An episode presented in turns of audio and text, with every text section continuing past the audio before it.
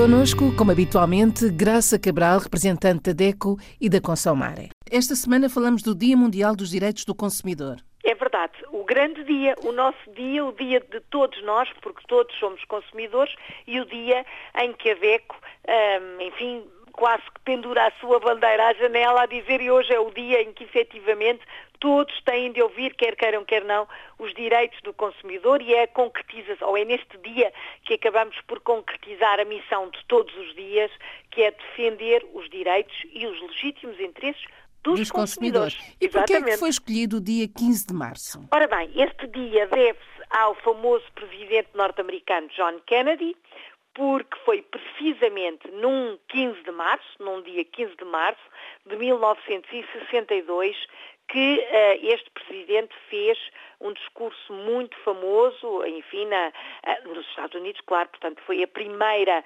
pedrada no charco para a defesa do consumidor, aliás, a primeira associação uh, não governamental que trabalha a defesa do consumidor foi a norte-americana, é a mais antiga, já existia até antes deste discurso, mas formalizou-se nesta altura, e neste discurso o Kennedy disse claramente que qualquer um de nós seja um industrial, um comerciante, um agricultor, um vendedor, um simples cidadão, qualquer pessoa, num momento especial da sua vida, é um consumidor. E a tal, a célebre frase, todos somos consumidores e não podemos ser o elo mais fraco. Eu digo muitas vezes aqui no nosso, na nossa parceria, o consumidor não pode ser o elo mais fraco.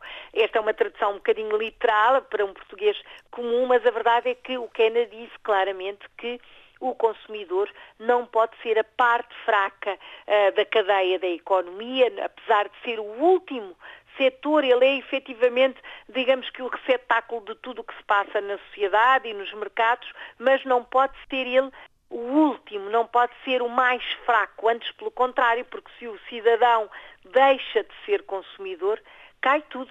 E infelizmente é isto que estamos a verificar no ano 2021, em que os consumidores mudaram radicalmente o seu padrão de consumo. A maioria dos consumidores deixou de fazer compras nas lojas físicas, até porque em muitos países estão fechadas ou têm horários reduzidos. O consumidor deixou de fazer a escolha dos produtos que quer ao vivo e a cores, deixou de frequentar os serviços, como os ginásios, até a restauração, os transportes. Então, todo o paradigma daquilo que é consumir de forma tradicional mudou e eh, viu-se que a economia se ressentiu muitíssimo, muitíssimo. Mesmo as grandes potências mundiais tiveram um rombo, ou estão a ter um rombo extraordinário nas suas receitas, no seu processo de economia nacional. Passa-se em Portugal e passa-se, enfim, em todos os países. Uh, recentemente tivemos uh, uma reunião da Consumare com os países uh, que falam português e que têm organizações de consumidores, desde Timor até Cabo Verde, e todos nos dizem que os mercados, mesmo os mercados ao ar livre, os bazares, as praças, mudaram enorme, foi, foi uma volta enorme. As pessoas estão a consumir online, mas mal, menos, pior. Portanto, há um retrocesso uh, do ato de consumo com perda de alguns direitos do consumidor e também, claro, com uma grande quebra uh, na, na, roda da economia que deixou de circular da maneira, da maneira que era uh, habitual.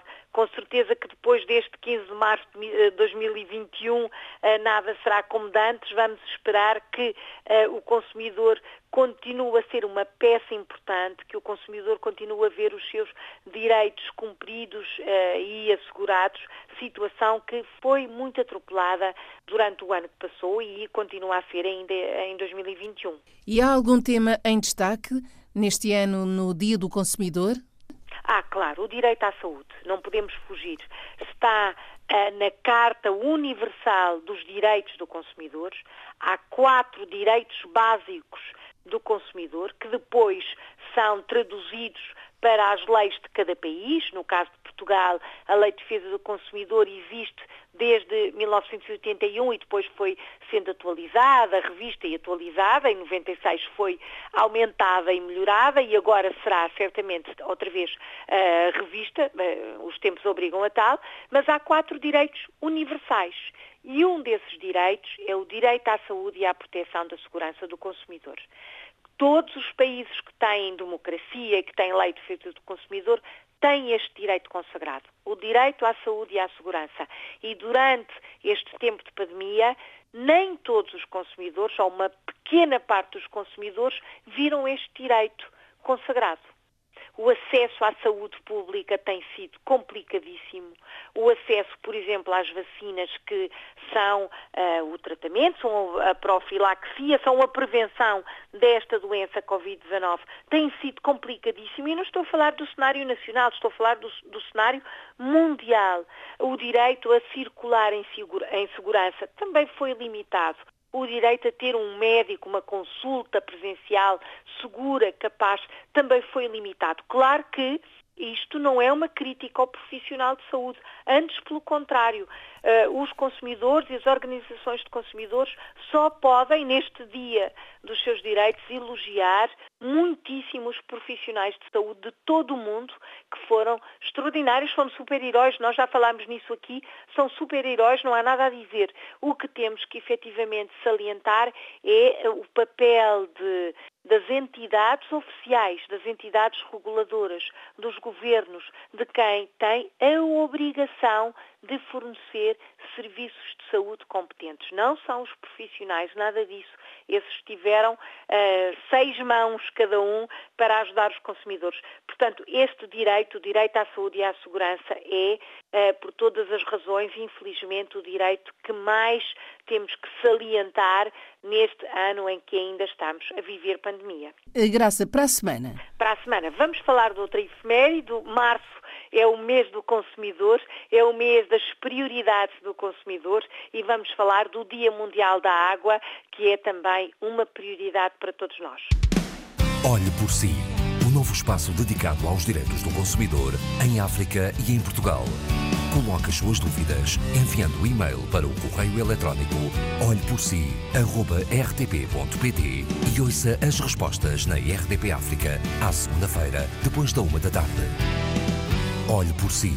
Uma parceria RDP África, Associação DECO, com Isabel Flora e Graça Cabral.